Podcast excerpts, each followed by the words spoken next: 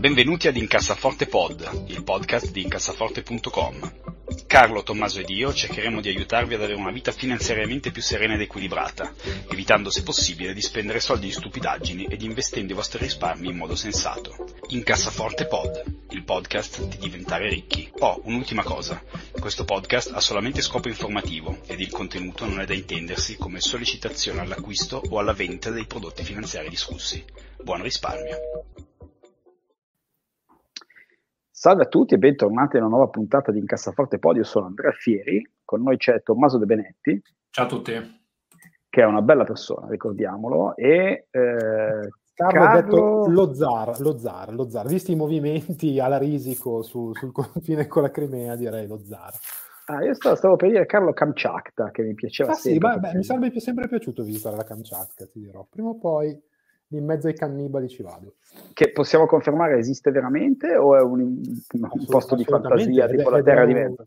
E ci sono, no, no, no, assolutamente esiste in mezzo alla steppa russa e bisogna capire se effettivamente eh, è popolata da eh, eh, emuli del cannibale di Rostov o invece da persone molto ospitali come dovrebbe essere la tradizione slava quando ti trovi in quelle terre isolate al freddo e hai bisogno di aiuto. Vedremo, vedremo se, to- se uno torna con tutti i pezzi attaccati. Oppure... Pensa che incredibile, che incredibile favore ha fatto Risico al Kamchatka. Esatto.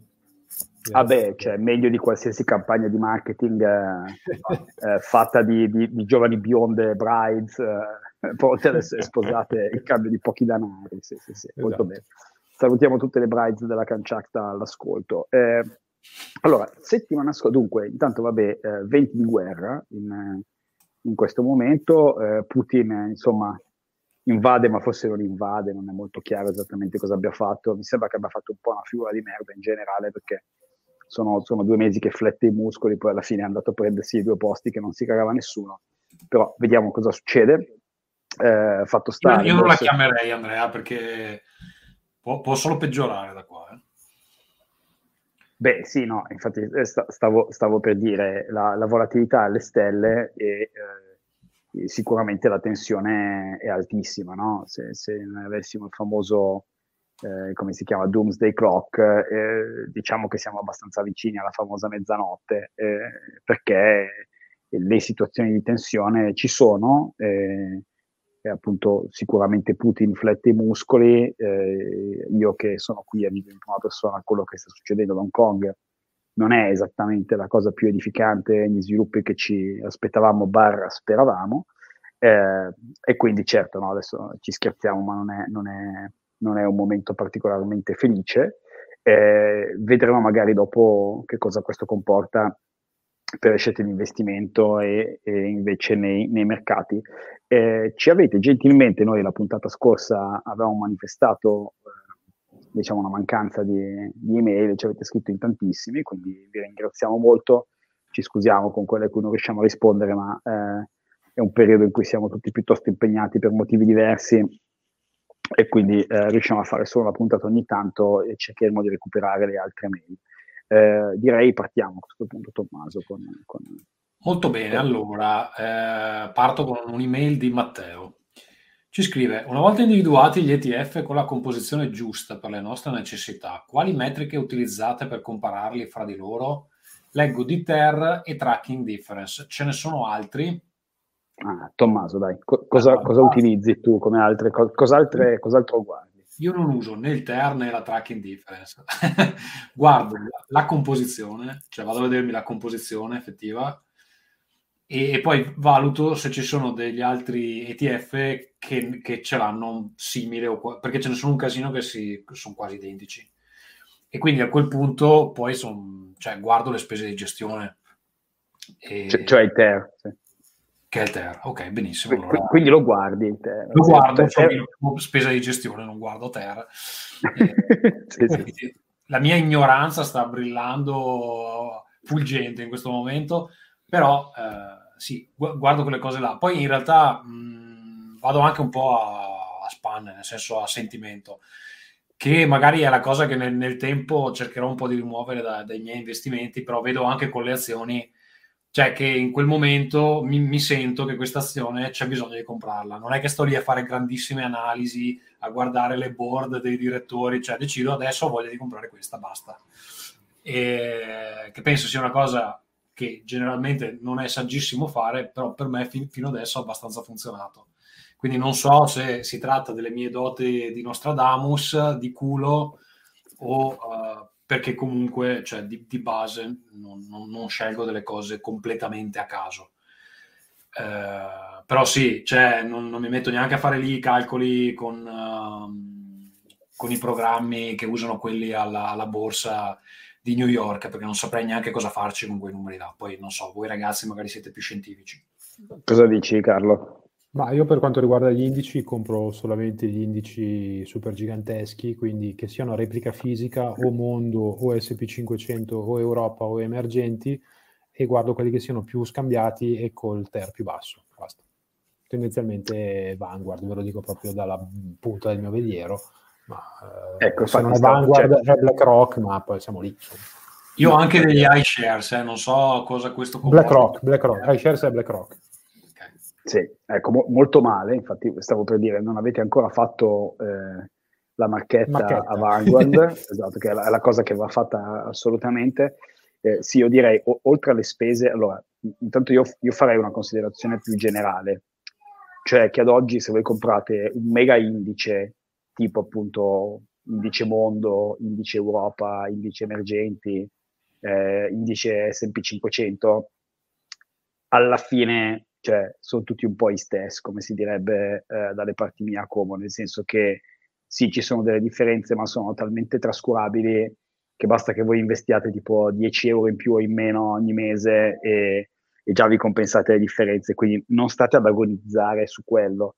Sicuramente, allora, è buona norma, se dovete iniziare provate a farlo bene, guardate il TER che sta appunto per Total Expense Ratio, quindi le spese di gestione, eh, e poi io ecco, guarderei eh, il fatto che sia replica fisica, cioè che significa che questo ETF acquista effettivamente i titoli che sono al suo interno, e poi, ma ormai quasi tutti i più grossi lo sono, e poi guardate, come diceva Carlo, il, il volume scambiato, perché più un ETF ha volume, eh, scambiato e ehm, eh, net asset value, quindi la, la dimensione dello stesso, più è, è, liquido e più ha probabilità di essere duraturo eh, nel lungo termine. Ecco, queste sono un po' le cose.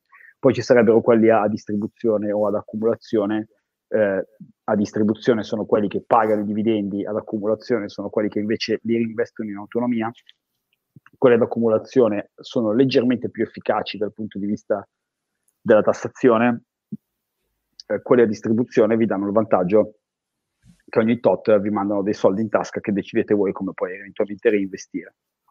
E però, c'è, diciamo un'altra, anche... c'è un'altra cosa che faccio però. Um, all'inizio, quando avevo iniziato, mi ero letto un libro uh, da newbie, era proprio uh, ETF for Dummies, della serie for Dummies eh, e gli suggerivano di crearsi questa tabella di allocazione delle, delle shares dove sull'asse X tu hai value, blend e growth e sull'asse Y hai large, medium e small, no?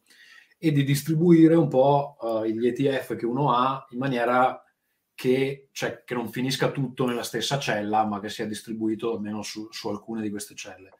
E effettivamente poi per come mi sono fatto il mio Excel, tengo conto se tipo un fondo è large blend, se uno è mid blend, se uno è mid growth, eccetera.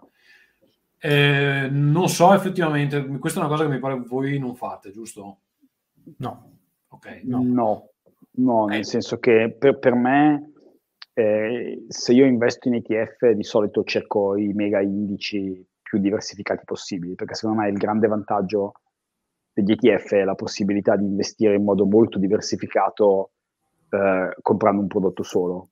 E, eh, io eh, se devo fare invece delle scelte diciamo di allocazione eh, come dire personali preferisco farlo comprando azioni singole eh, sì, però ecco quindi... appunto questo qua, cioè qui noi le opinioni di, divergono sul fatto che ci sono degli ETF settoriali che secondo me sono interessanti, a me hanno performato ottimamente, al contrario del, della tua opinione, Andrea. E quindi, cioè, se volete fare quella roba che tipo vi prendete il, l'ETF sulla biotecnologia, l'ETF sui robot, l'ETF sull'acqua, quello su che ne so, al legno, eh? questa divisione qua può aiutarvi a avere una cosa un po' più bilanciata. Ecco. Ah no, ma sic- sicuramente no, ma aspetta, attenzione, io non sto dicendo eh, che sia un approccio sbagliato, io sto spiegando il mio, perché poi l'importante è che funzioni per voi. Per me, cioè, se io compro un ETF, cioè io sono molto una persona bianco-nero, no? Quindi se prendo l'ETF prendo una roba mega diversificata. Se devo fare delle scelte, come dire, market timing o piuttosto dire ah, faccio delle scelte discrezionali, vado 100% discrezionale.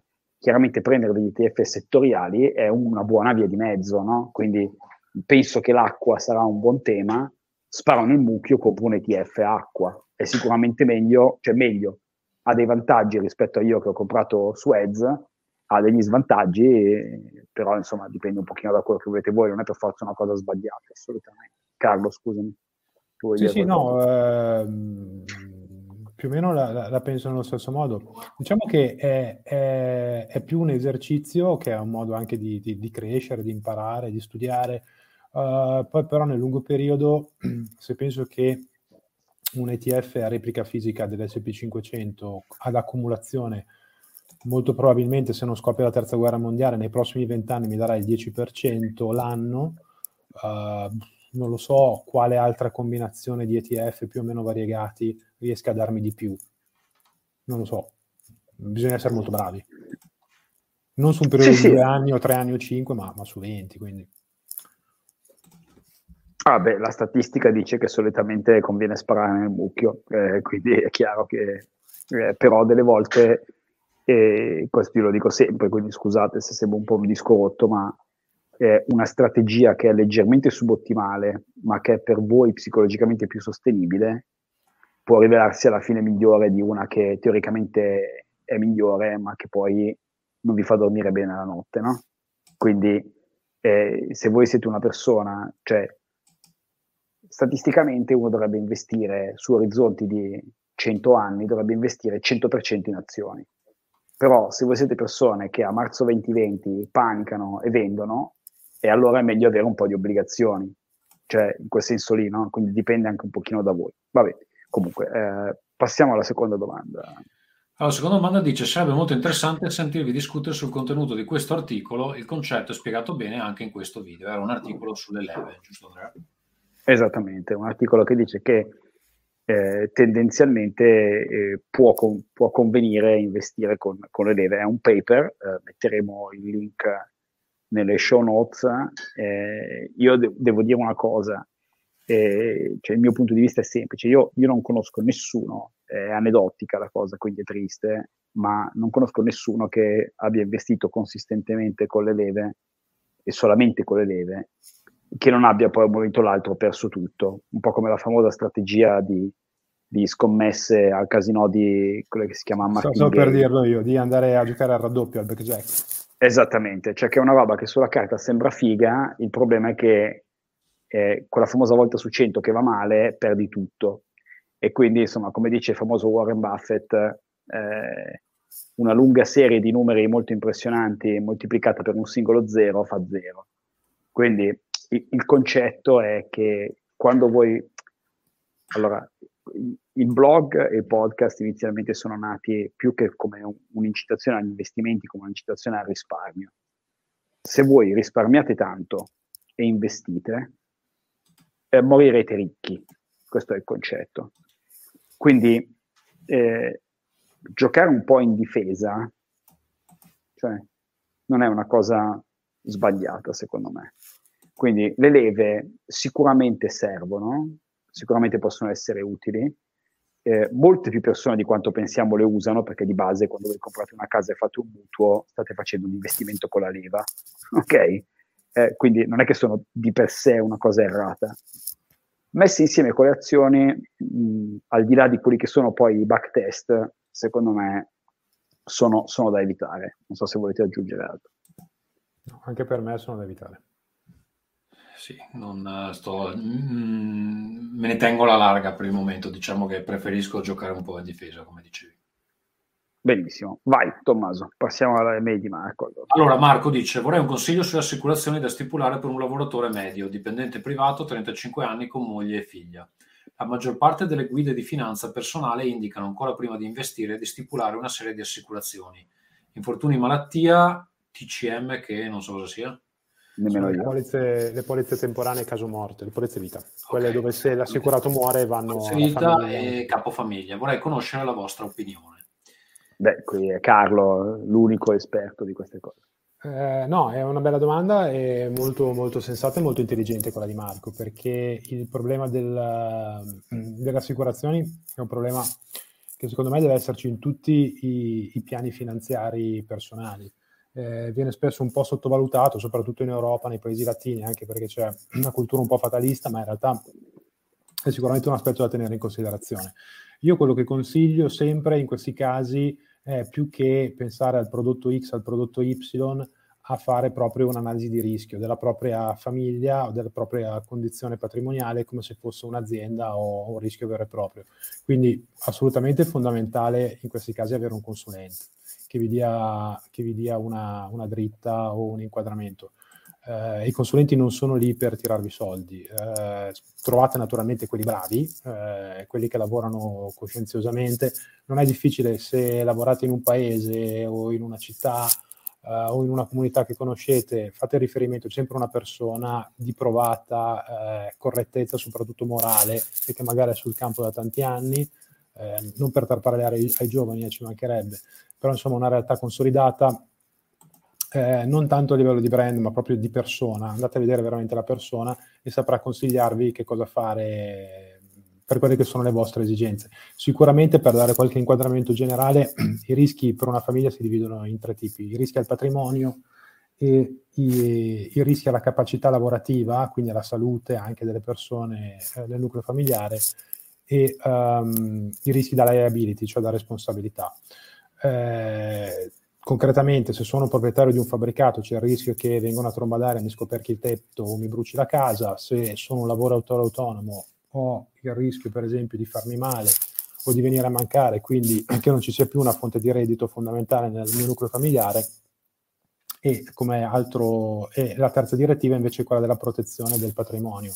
Cioè se io mi vedo aggredito da una richiesta danni di qualcun altro, per esempio perché l'ho investito in macchina uh, perché il mio cane ha morso qualcuno, perché stavo sciando e ho investito un altro sciatore e l'ho fatto secco, uh, allora lì vengo aggredito dai terzi appunto che vengono danneggiati e, uh, e, devo pagare. Se non ho l'assicuratore, cioè la polizza che si frappone tra me e chi mi fa causa, io rispondo direttamente con tutto il mio patrimonio presente e anche futuro per la legislazione italiana. Quindi veramente vi pignorano i calzini per il resto della vostra vita.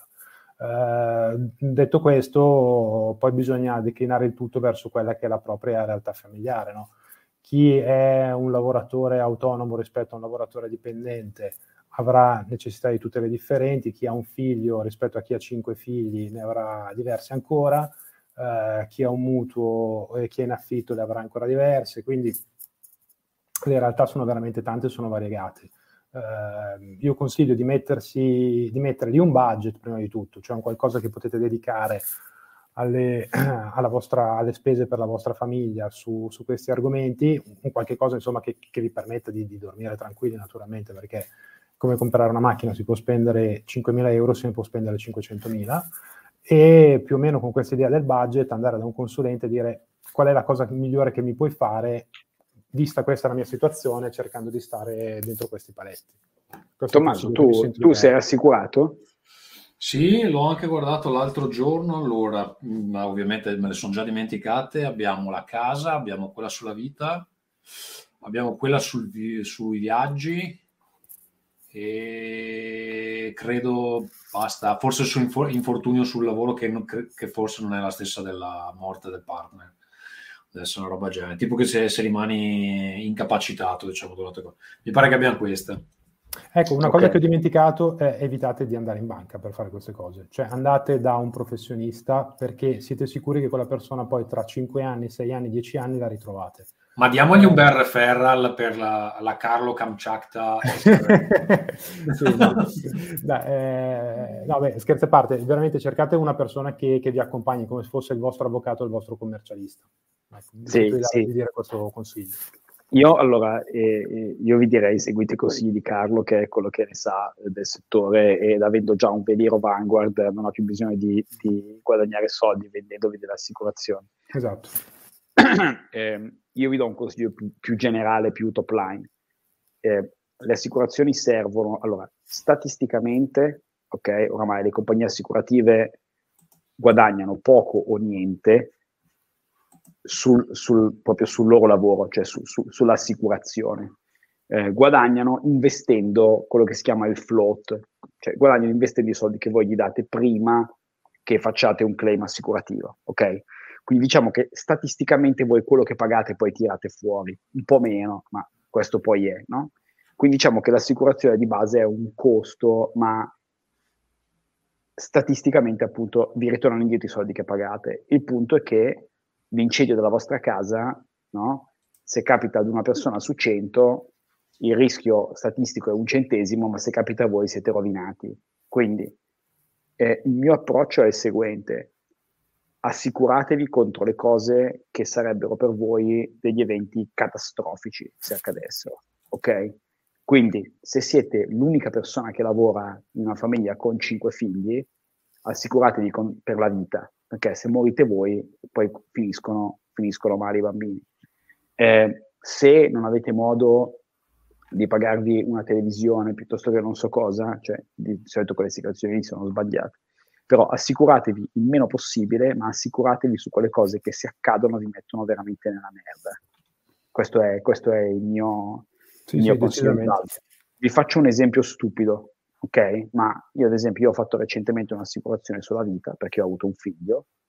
Se io non avessi avuto un figlio, probabilmente non avrei fatto l'assicurazione sulla vita perché mia moglie è in grado di mantenersi da sola, noi abbiamo da parte un certo patrimonio che è piccolo per assicurare il futuro ad un bambino, ma è sufficientemente grande per assicurare un futuro ad un'eventuale moglie che ha una, una quarantina d'anni. Quindi io mi sono assicurato sulla vita al momento che è nato mio figlio, prima no. Ok? Se io fossi molto più ricco, l'assicurazione sulla vita non la farei. Se io fossi molto più povero, l'assicurazione sulla vita l'avrei fatta probabilmente dieci anni fa quando mi sono sposato. Quindi cercate di capire quali sono gli eventi avversi che potrebbero causare un disastro nella vostra famiglia o nella vostra vita personale e assicuratevi contro quelli. Gli altri tendenzialmente evitateli. Nel senso, l'assicurazione io sul telefono iPhone, se spacca e si rompe, vabbè, cioè mi comprerò un Android pezzente o aspetterò, omitterò l'iPhone con lo schermo io, non, io non, le, non, le, considero neanche assicurazioni, cioè non, non, ci pensavo neanche a queste cose quando parlavo, quindi assolutamente sì. Sì, priorità, le, priorità, sì, sì, sì, no, le, le, priorità sono veramente la responsabilità, perché la responsabilità è un tema dove non sapete mai che richiesta danni vi può arrivare. Può arrivarvi la richiesta da 5.000 euro, può arrivarvi la richiesta da 5 milioni di euro. Quindi la responsabilità civile assolutamente sì. Eh, la vita, se eh, la, vostra, la vostra famiglia, il vostro profilo reddituale lo richiede, e poi naturalmente la proprietà, quindi le cose più importanti. Per cui dalla casa, come diceva Andrea, farò l'incendio, non farò magari la garanzia a danno elettrico che se mi, salta, se mi salta l'impianto devo cambiare la TV, chi se ne frega, ok, non mi importa. Però l'incendio della casa sì. Ecco. Esatto. Benissimo, continuiamo. Allora, ehm, Andrea, Andrea ci scrive sul blog lessi anni fa che per un nipote neonascituro apristi un conto comprensivo di ETF per fargli vedere la forza delle piccole somme nel tempo, o una roba simile. Ho una figlia di tre anni, oltre al mio portafoglio, uh, specchio dei vostri insegnamenti, che infatti sta sottoperformando benissimo, uh, ed un pack con la moglie, vorrei aprire una cosa simile per la figlia. Cosa mi consigliate? No, come mi consigliate di investire? Eh, a, a, mio avviso, allora, io feci a suo tempo un investimento fisso. Mi sembra sì, che... vabbè, una, una tec- sì. tecnicalità, non si può aprire a nome del, del, del minore, giusto? No, tranne i fondi no. pensione in Italia no. Sì, allora infatti eh, poi eh, io, cioè, conta la sostanza, no? Nel senso io feci aprire, la, la cosa era per mio nipote. Io ho due nipoti, figli di mia sorella, eh, quando sono nati a entrambi ho, eh, ho, detto a mia sorella, spero che l'abbia fatto, che non si sia bevuti, poi magari si era bevuti, saluto mia sorella Giulia. eh, che se li è bevuti ha fatto anche bene, perché si è comprato del buon vino con quei soldi. Eh, ho dato 1000 euro quando sono nati i suoi due figli e ho detto mettili in un ETF mondo e il giorno che loro si battezzano, perché ovviamente quando sono nati era un po' complicato, erano un po' di cose per la testa, mettili, tienili lì, quello è il loro fondo, poi il conto è magari a nome di mia sorella o di mio genere, non me ne frega niente, insomma, però il concetto era metti 1000 euro, cioè una somma rilevante, ma diciamo non life changing, no? E quando ha 18 anni glieli sblocchi e gli dici eh, tuo zio Andrea ha investito 1000 euro per te quando sei nato e adesso valgono X. E questo perché secondo me eh, eh, cioè, l'importanza non è tanto il rendere la vita sicura a mio nipote, perché cioè, non è che posso occuparmi della salute finanziaria dei miei nipoti e dei miei amici, dei miei parenti, eccetera. Cioè, eh, l'idea è dargli un insegnamento, no? Quindi se io a 18 anni mi fossi trovato, dico per dire, con una persona che mi avesse detto Andrea tu adesso hai 15.000 euro perché vabbè perché c'erano ancora le lire perché sono vecchio ma se mi avesse detto hai 15 milioni perché qualcuno ha investito 500.000 lire quando tu sei nato avrei detto ah cazzo però vale la pena investire e l'idea è quello cioè l'insegnamento è quello più che, più che i soldi che poi riceverà quando ha 18 anni no? quindi è più una cosa simbolica potete mettere 100 euro potete metterne 1000 se siete ricchi ne mettete 10.000 però voglio dire, l'idea è mettete una somma fissa, attaccatela ad una data e poi quando, quando il bambino, la figlia, il figlio, il nipote, eccetera, raggiunti i 18 anni, glieli date spiegandogli e dandogli un insegnamento di come sono arrivati lì. Questa è un po' la mia idea. Non so cosa ne pensate, ragazzi. Sembra una cazzata, ma ho anche bevuto due bicchieri di grappa, quindi... No, quindi... boh, sembra un'idea intelligente, eh, magari ha delle complicazioni pratiche un po', ma insomma utile sicuramente. No? Benissimo. Vabbè, allora ragazzi, stiamo andando un po' lunghi, quindi salterei le mail di Davide Lorenzo, che leggeremo settimana prossima a tema orologi, quindi scusate il titolo di questo, di questo podcast è errato. E passiamo direi a questo punto ai consigli della settimana. Tommaso, tu cosa ci suggerisci? Allora, io mi sono messo a guardare Succession su HBO Nordic, uh, serie famosissima negli Stati Uniti. In Italia non credo che la trasmetta qualcuno, forse Sky, non so. Sì, sì, è arrivata su Sky, credo. È arrivata, ok, non sì. so se l'avete vista. Comunque, vabbè, parla di questa famiglia di ultra ricchi, la famiglia uh, Roy, Uh, cioè un nome e un indice di bilancio praticamente. Sono sì, è vero, esatto. cioè, eh, la famiglia Ebida sono i rivali. Capitanata questo padre padrone chiamato Logan Roy e uh, che ha una serie di figli, uno più fuori dell'altro. C'è tra l'altro uno dei Kalkin, uno dei vari fratelli Kalkin, Kieran Kalkin, che devo dire è anche abbastanza bravo, somiglia, ovviamente sembra di vedere Macaulay, ma, eh, è, è, ma con meno eroina. Sì. Con, eh, non so, non so, eh, secondo me c'è più o meno lo stesso livello di eroina. Eh, allora, c'è lui che fa il figlio sfigato che non sa fare niente, che però eh, vuole farsi bello. Poi c'è... Ehm, poi un altro attore, Jeremy Strong, che fa Kendall Roy, cioè il figlio primogenito che cerca di soddisfare il padre, ma lo delude sempre. E poi c'è questa relazione di abuso continuo fra il padre che, che prima gli dice non vali un cazzo, eh? così, e poi appena lui crolla gli dice no, ma sei il mio figlio preferito, vieni qua. E poi c'è eh, la sorella Sarah Snook, che è Shiv Roy eh, anzi, in realtà c'è un altro fratello più, più grande eh, che, che, è la...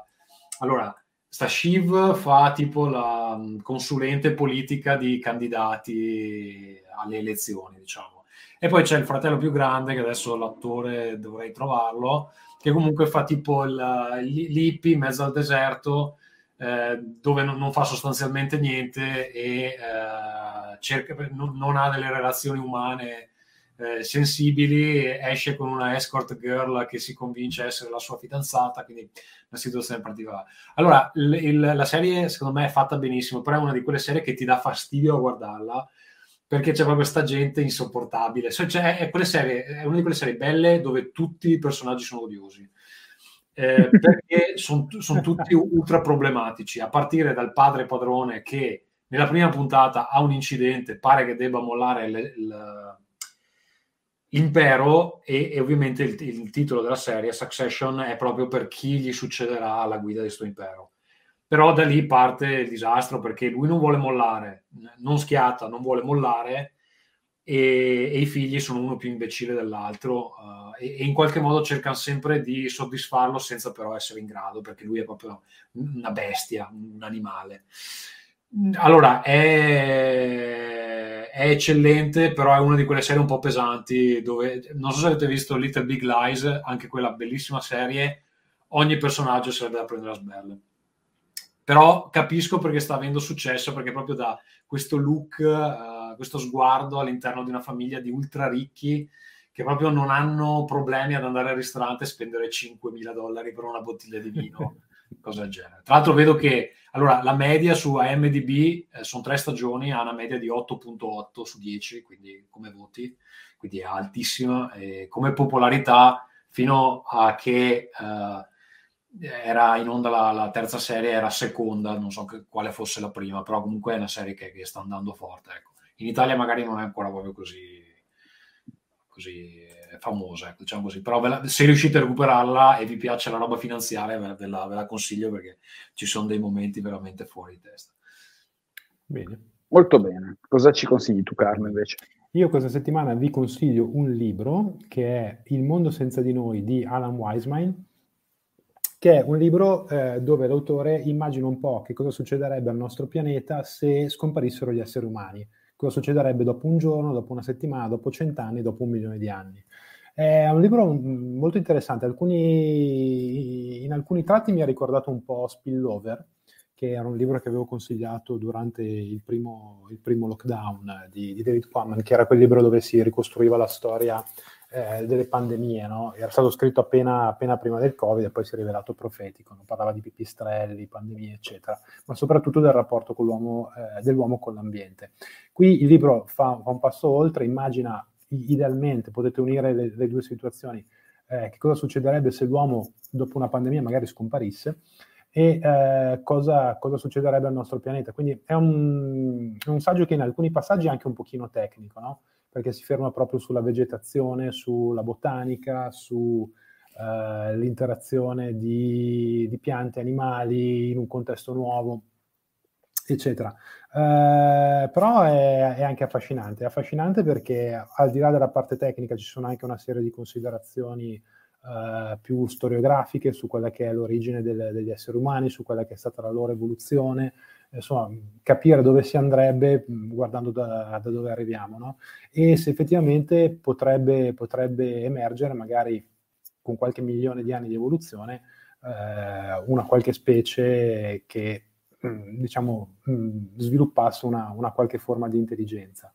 Eh, a me è piaciuto, è, è un libro interessante, va un po' chiettino centellinato in alcuni passaggi perché diventa un po' lentino, però se l'argomento vi interessa, secondo me ne vale la pena. Ok, molto molto bene. Eh, allora, io in questo momento sono un po' distratto da una cosa che poi manderò eh, in chat personale, invece io eh, suggerirei il Bourgogne, che, che, è un vino francese che in Italia noi non conosciamo, mh, mm, perché in Italia giustamente abbiamo un sano patriottismo riguardo i vini. Eh, il vino francese più conosciuto dopo lo champagne, si intende naturalmente, è probabilmente il Bordeaux. Eh, secondo me il Bourgogne è con distacco il vino migliore, un po' più acidulo, è un vino che ricorda insomma, molto, molto, molto, molto è, è, uvaggio pino nero, ecco, quindi insomma, fate un po' di questo quello che, quello che vi pare, un po' più acidulo, un po' più rubino rispetto a, a, a, quello che è un Bordeaux, quindi insomma se vi piacciono i toscani che sanno di, di armadio, eh, non è il vino che fa per voi, ok? Eh, di solito piace più a chi ama i vini piemontesi o i vini valtellinesi, quindi insomma quelli che io chiamo quelli buoni eh, in Italia. Eh, provatelo, provatelo. Uh, un buon Bourgogne costa uh, anche poco, se volete delle robe straordinarie possono costare anche moltissimo diciamo non è un vino che trovate a 3 euro la bottiglia, ecco. Eh, cominciate prendendo una roba che si chiama Bourgogne Pinot Noir, eh, quindi Pinot Nero, un semplice Bourgogne Pinot Nero in Italia dovreste trovarlo per 7-8 euro con un po' di culo per una bottiglia. Se volete comprare una roba assolutamente straordinaria, probabilmente il vino rosso più buono che io conosca, eh, comprate una roba che si chiama eh, Nuit Saint Georges, quindi Notti San Giorgio, eh, che è una roba, cioè è un vino che vi costerebbe probabilmente, a seconda, tra i 30 Si berrebbero quelli di Succession, probabilmente.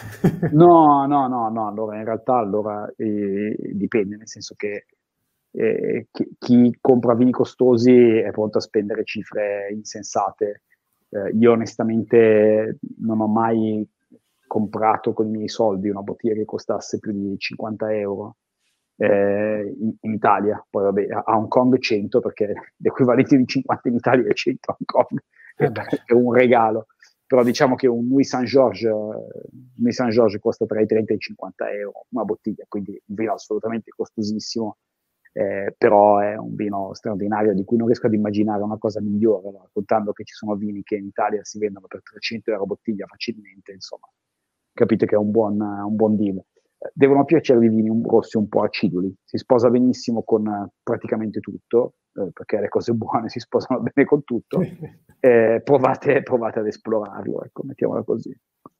Quindi insomma, un buon, un buon Bourgogne, ecco, basta, non ho, non ho altro da, Ottimo. da consigliare. Bene, bene ragazzi. Avete qualcosa da spammare, consigliare o cosa? Tommaso, hai progetti? Mm, guardate, posso dirvi che ho rifatto il sito della, della, mia azienda di giochi durante il weekend mettendoci dentro un 25 ore di lavoro. Quindi ho fatto una tirata, però dovevo farlo in tempi brevi.